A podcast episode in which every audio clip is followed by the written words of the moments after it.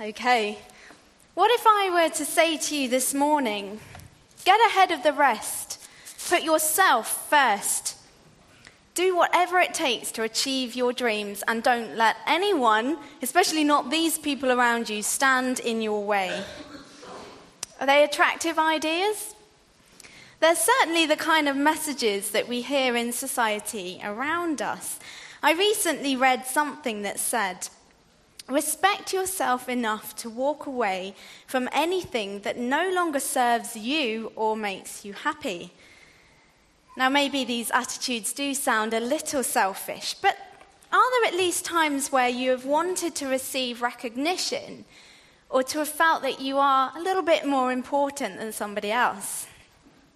In previous jobs that I've had, I've been, um, I've been involved in organising events such as conferences. And the thing is, when you organise an event, you're often very much behind the scenes. And I find myself thinking, well, that's no good at all. I am the one who has put a lot of effort into this. I'm not just simply an attendee at this event. So you could get around this, I could get around this by giving myself an upfront role and standing up the front to welcome people to say hello, welcome to this conference. I've organised this for you today. But maybe that's just a little bit too obvious. So instead, I could give myself a badge, a lanyard with a badge on the end. Now, lanyards with badges give power. And they now say who I am, exactly who I am. And I can feel a little bit more important than somebody else. And I can maybe even skip the coffee queue and go right to the front and get special privileges because of that. I can grasp at the opportunity of showing that I am not just an attendee. Now, that isn't to knock lanyards and badges. We use them a lot at church. Please don't judge anyone today that you see wearing one. Um, the issue here is more my heart and what is going on inside me that makes me think by having a badge with what I do and who I am on it make me more important than someone else. That's the issue. Why, is, why do I have these thoughts? Probably because I'm quite pathetic and sad, you may be thinking. But it is a bit deeper than that, isn't it? There's more to it. There's something in all of us, at times at least, that desires to be better than other people, or to be looked at with admiration and use that as a way maybe to get special privileges. Or if we're not that sort of person, um, maybe we're someone who likes to, you know, hang out with those who are in the know, perhaps, or who are more important. At least that might make us feel a bit better about ourselves. But are such attitudes the, the route to joy and unity for us as a church? We're going through the letter to Philippians here as a church. And last week, Dan helped us to see the attitude of Paul, the writer of the letter to the Philippians. And we saw, didn't we, a tension in Paul. That actually, on the one hand, he longs to die, not to escape this life, but because he knew that he would be with his Lord Jesus. Yet, on the other hand, Paul also desired um, to remain in this life. Not because his life was comfortable here, far from it, but because he cared so much about other Christians that he wanted to be able to labor for them, for their progress and their joy in the faith. And why did Paul have this tension? It was because he understood what life is all about. He had perspective. If you were here, you might remember the rope. Don't worry, Ardell, I'm not going to unravel it this time. Um, but you might remember the rope. The red bit here on the end represents this life now. And the white bit is meant to represent all of eternity that is just going on forever and ever. And he knew that this red bit affects the white bit. He wasn't simply living for himself, but for the sake of Jesus, for the sake of others, for the sake of eternity. And today we will see how Paul continues along this theme of living our lives for the sake of others. So let's read our passage for today. If you'd like to turn to Philippians chapter 2 on page 1179, Philippians chapter 2, we will read verses 1 to 11 together.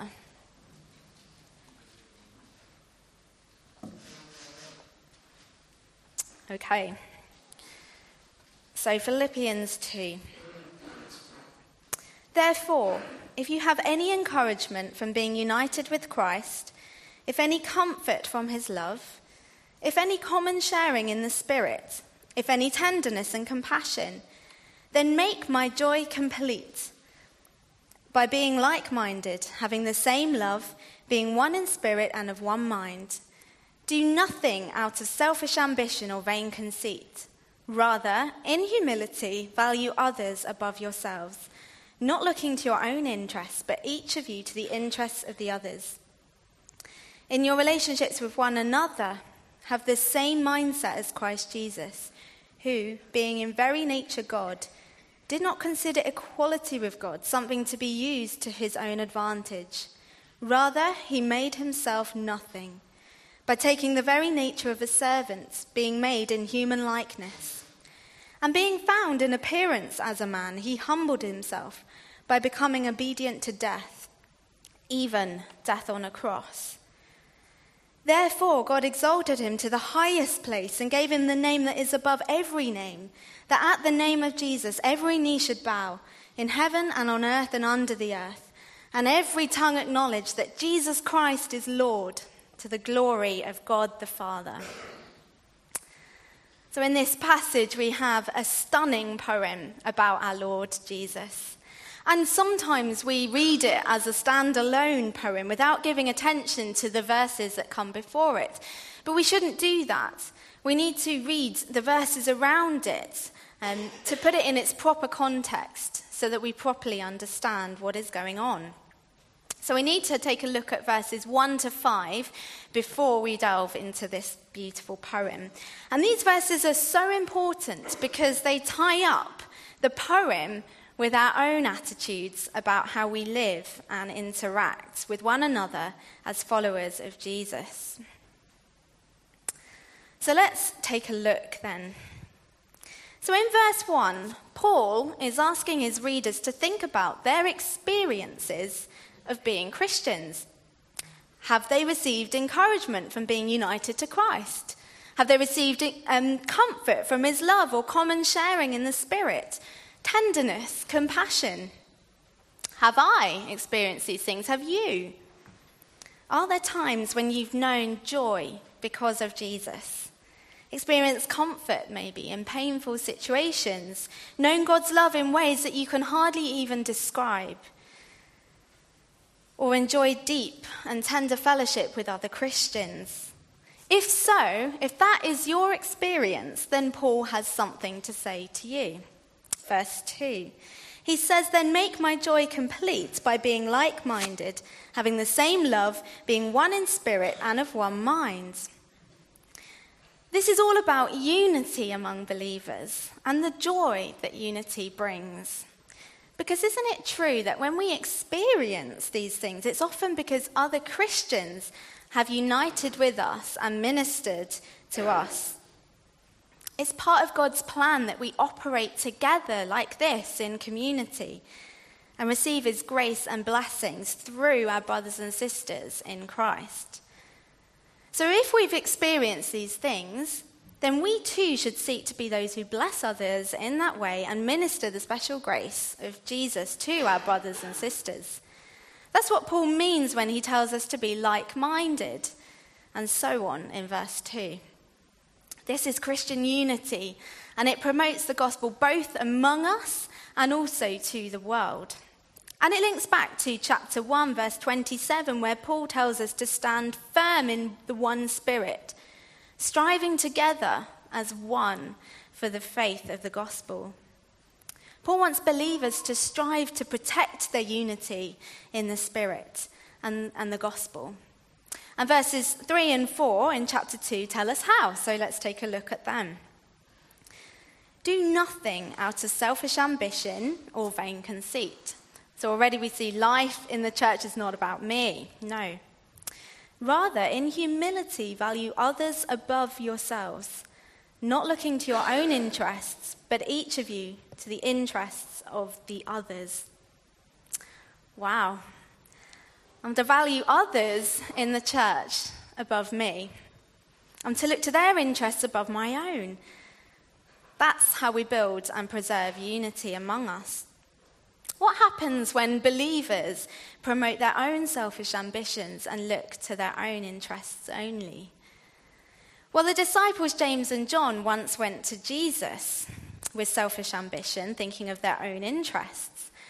They asked him for honored positions of sitting at his right and his left when he was in glory. And of course, when the other disciples found out about this, they were not happy at all. There was disunity and strife in the disciple camp. Have you ever experienced, or maybe even been the cause, of disunity that has come about because of selfish ambition and looking to your own interests? Jesus had something to say about this to the disciples in Mark 10, verse 32. He said, You know that those who are regarded as rulers of the Gentiles lord it over them, and their high officials exercise authority over them. Not so with you. Instead, whoever wants to be great among you must be your servant, and whoever wants to be first must be slave of all. It's a similar challenge, really, isn't it? To valuing others above ourselves and looking to the interests of others. But how on earth are we to do this? How are we to do this when our instinct is that we want everything to suit us? Um, or to be comfortable and for things to be to our own liking. We might not have the audacity of the, of the disciples, but our attitudes might from time to time be the same. How can we strive for the kind of unity that is so into desiring the good of other people that their needs come before our own and we value them above ourselves? Jesus' closing words to his disputing disciples were about himself. For even the Son of Man did not come to be served, but to serve, and to give his life as a ransom for many. He was telling the disciples to look to him as their example. And that's exactly what Paul says as well in this letter to the Philippians. So, verse 5 of our passage holds the key to this kind of unity. In your relationships with one another, have the same mindset as Christ Jesus have the same mindset as Christ Jesus. That is the key. We must fix our eyes on him as our example, and that's what we're going to do now as we delve into this poem. So here we go. Let's read um, verses 5 um, to 8. In your relationships with one another, have the same mindset as Christ Jesus, who, being in very nature God, did not consider equality with God something to be used to his own advantage. Rather, he made himself nothing by taking the very nature of a servant. Being made in human likeness and being found in appearance as a man, he humbled himself by becoming obedient to death, even death on a cross. So, what do we learn about Jesus' attitudes? Well, first, let us consider his mindset towards his identity in verse 6. Now, the identity of Jesus is very important. We need to know exactly who Jesus is because our response to him determines our destiny. So, his identity has been revealed to us. Jesus is God. By his very nature, he is God. God who created the world, who is one with the Father. But Jesus' attitude towards his identity is astonishing. He doesn't deny that he is God, no, because his desire is for people to know exactly who he is so that they can experience the life of salvation that he gives. But he did not consider equality with God something to be used to his own advantage. Now, Jesus had every right to use his position as God to get all the privileges that this world and heaven has to give. He deserves to do that. But he didn't consider his position as God something to exploit. And that was because he was secure in his identity as God. He didn't have any point to prove. He is God, end of. So he didn't need to grasp and grasp and take advantage like some big boss man in the sky, sapping life out of others for the sake of his own happiness. Rather, his attitudes and his security in who he is meant that he could be exactly who he is. And that is the God who gives and gives and gives. And out of that heart that just keeps on giving, he made himself nothing for the sake of others. Verse 7. It wasn't that God gave up being God, not at all. Through everything, Jesus remained God. But he emptied himself of all the rights and privileges that come from being God, and he took on the image of a servant. So, what do we learn about Jesus' attitude towards his image? When the American president, uh, Barack Obama, visited the UK in 2012, um, there was a thoroughly planned security operation that took place. And this is how the BBC News reported how he would travel. The size of the motorcade will vary according to the risks of the visit, but there could be dozens of vehicles, including decoys. British police cars and motorbikes lead the way alongside US agents to secure the route, followed by Secret Service vehicles, support cars, and emergency medical vehicles. A three to four vehicle group will hold the president and senior officials, and at its center is the armored limousine. Nicknamed the Beast, this modified Cadillac has been described as the safest vehicle on the planet, assembled at a cost of $300,000. The President of the United States is a very important man, and so he travels as one might expect, in style and with huge amounts of security in place and with a lot of money behind that. But Jesus Christ, the God of the universe, did not reveal himself to us in wealthy style, surrounded by security, demonstrating his importance. The most important, glorious, powerful being ever in existence took on a different image. Giving up all his privileges, yet still maintaining his divinity, he became one of his created ones one of us, a human being. And not a celebrity of a human being, but a lowly servant, a nobody. Let's not miss how astonishing this is. If we knew nothing about God and we were told he was going to reveal, him, uh, reveal himself to us, we would probably expect him to arrive in style and for him to be expecting us to serve him. Who would ever imagine that he would come as a vulnerable fetus, becoming a helpless baby, a clumsy toddler, a child, a teenager, a carpenter, a man who would pour himself out as a humble servant for those he has made. What kind of image is that? It's the image our God came with. And a humble servant is someone who is prepared to inconvenience themselves for the sake of others. What is Jesus' attitude towards inconvenience? Let's take a look at verse 8. I wonder what it would have been like for Jesus to come to earth and to leave heaven. I'm a person who likes comfort.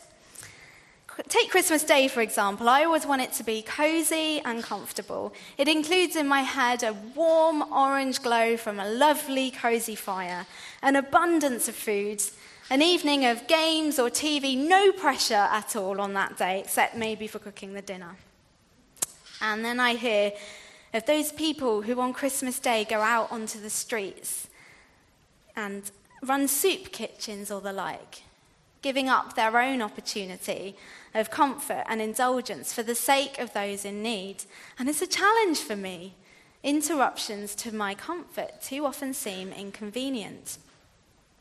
Was it inconvenient for Jesus to leave heaven, the only place where there's endless joy, the place of perfection and endless comfort? Was it inconvenient to take on a body that experienced limitations and pain when there was none of that in heaven? Was it inconvenient to live a life of serving others when He is the one who deserves to be served? These are surely far more than inconveniences, but tremendous sacrifices. Jesus' willingness to leave heaven, taking the form of a human and the image of a servant, exposes my ideas of inconvenience to what they really are downright trivial. But his humility went even further, taking him down the road of ultimate sacrifice. Jesus humbled himself by becoming obedient to death, even death on a cross. Now, the language in this poem should shock us, as if it's not enough that Christ Jesus, the God of um, the universe, should humble himself to become obedient to death. It's underlined that it was even death on a cross. Now, the cross to us is a very common symbol, one we see around a lot and might even wear as jewelry. But let's, not make sure, let's make sure that we don't lose the significance of Jesus dying on a cross. Crucifixion was a brutal, hideous way to be executed. And in Roman society, it was reserved just for um, the worst of criminals, for rebels, for slaves, basically the people who were the lowest of the low. It was considered too cruel for a Roman citizen to be crucified, so they never crucified Roman citizens. It was too cruel. Such was the agony experienced by death on a cross. And in Bible times, the mention of crucifixion was taboo, associated with shame and horror. It is shocking that Jesus willingly went to the cross. Did Jesus consider it too inconvenient to leave heaven, taking the form of a man and the image of a servant? No, he did not. Did Jesus consider it too big a sacrifice to obey his Father and go to the cross? No, he did not. This was weighty, costly obedience Yet Jesus humbly and willingly obeyed. Why? Why did Jesus do all of this? Well, because humanity, each and every one of us, have forsaken him, rebelled against the God of the universe in our selfishness. And his death was what was necessary for lost humanity to be able to be restored and brought back into relationship with God. The cross was not just an agonizing physical death for Jesus but a sacrifice that went even further. As he hung on that cross, he fully identified with humans by becoming sin and bearing the punishment that should have been ours. That was the true agony of the cross. And he did it out of his love for us. What if Jesus had said no to all of this? The servant image, the inconvenience and the ultimate sacrifice of death in our place. Have you ever thought about that? What if he said no? What would become of us? What hope would we have? There'd be no opportunity for restoration to God, no forgiveness, no certain hope for believers of a beautiful eternity spent with Jesus. But he didn't say no, did he? He went through with it all to the point of death, even death on a cross. We have so much to praise him for. Now we need to take a look again at verse 5. In your relationships with one another, have the same mindset as Christ Jesus. We've seen the mindset of Christ Jesus. So, what does it say to us? What does it mean for us to have the same attitude? What does it mean for our attitudes towards our identity, our image? What does it mean to us about inconvenience, particularly in regard to our relationships with one another in the church? Let's take a look at three ways that we're possibly, maybe, in danger of going wrong here.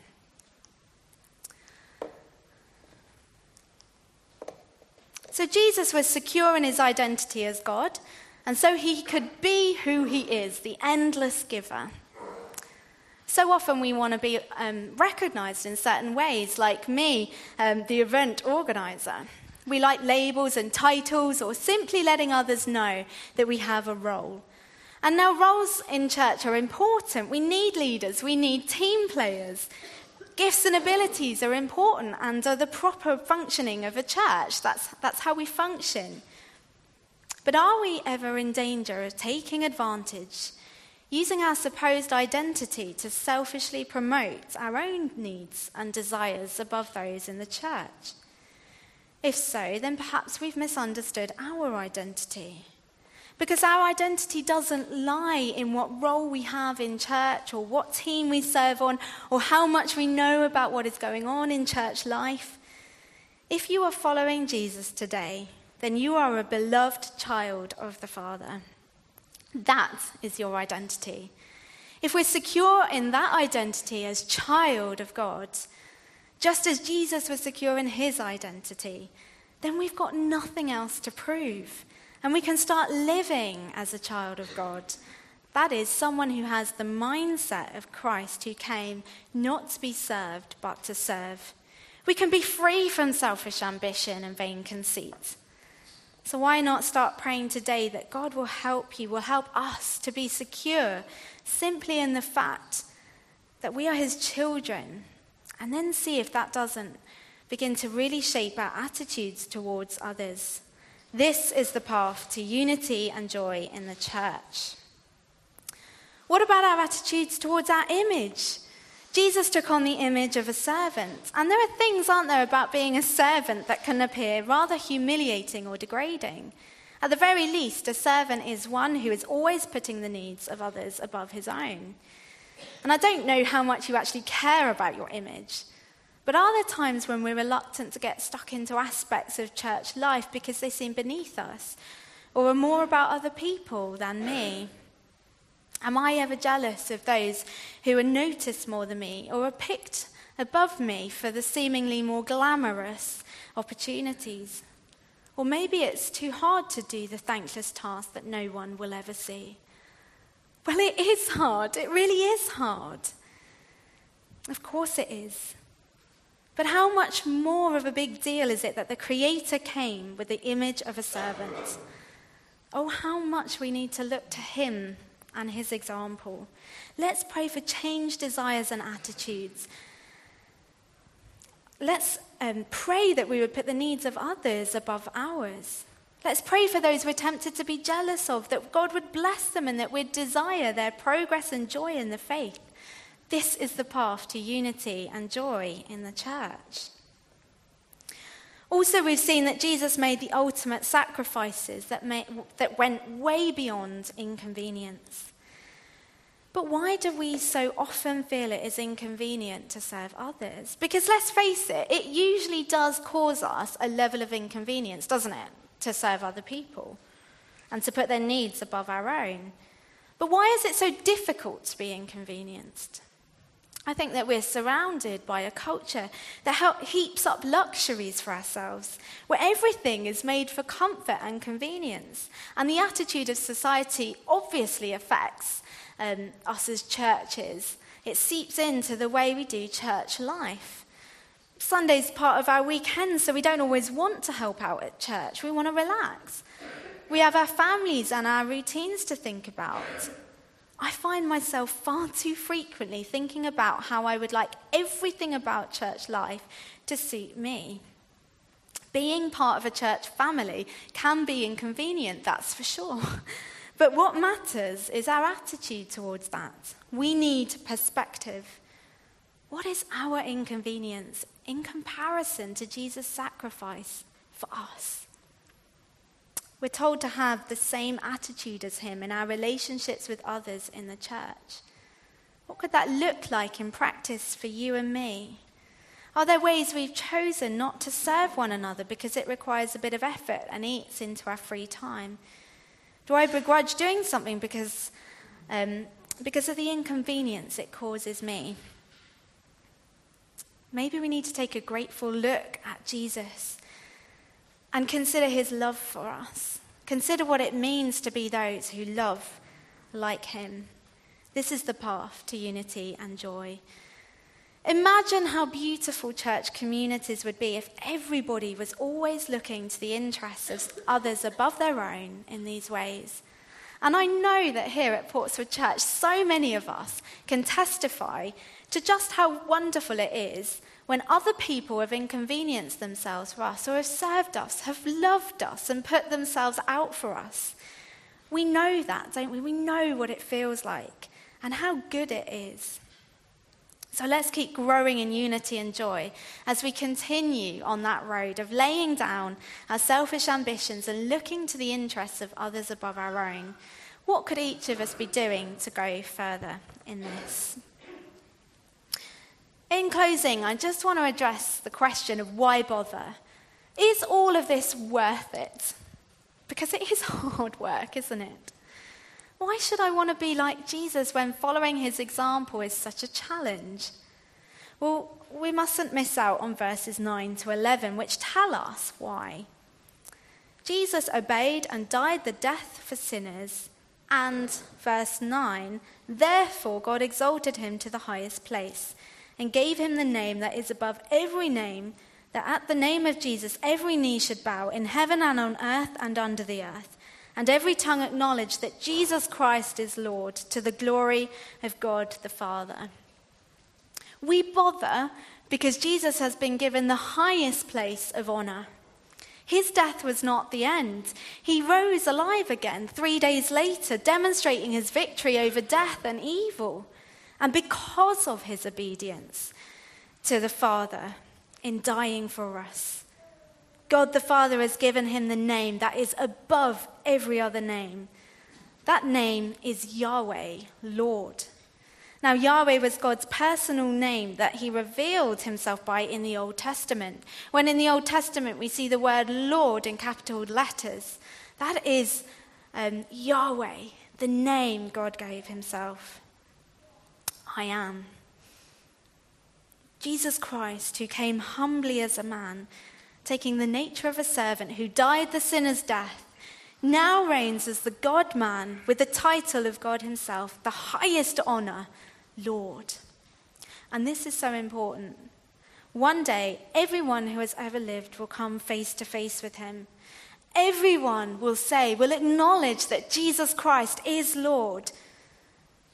It will be a joyful thing to declare for people who followed Him in this life. It will be the most incredible moment to be face to face with Him, to kneel before Him and in His presence say, Lord, and be welcomed.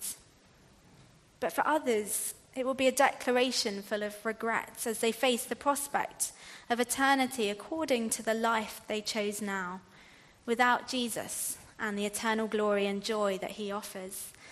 Remember again the rope. How we live now this red bit, has everlasting consequences for us.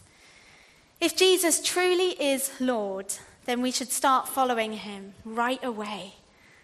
Isn't he the most attractive Savior? Wouldn't we want to follow him? And if we are following him, then we should live our lives as his people, as those who share the attitude of Jesus, who came not to be served, but to serve. And, and if we live as we've been considering over the last half hour, then this will build unity and joy in the church as we seek to reflect more and more our Saviour Jesus, who will be with for all eternity. But not only that, living this way will speak to the world around us that doesn't yet know Him. The fact that every person is going to come face to face with Jesus is something we must take seriously. We are those who are to take Jesus to our lost communities, to Portswood out there and beyond. How are we going to show them Jesus? By promoting our own needs? By causing fallout and jealousy through selfishness? By shrinking away from serving because it's inconvenient? Or will we seek to be like Jesus? Who didn't take advantage of his identity as God, but made himself nothing, the servant of all, and humbly went to the cross to die for us. Let's pray.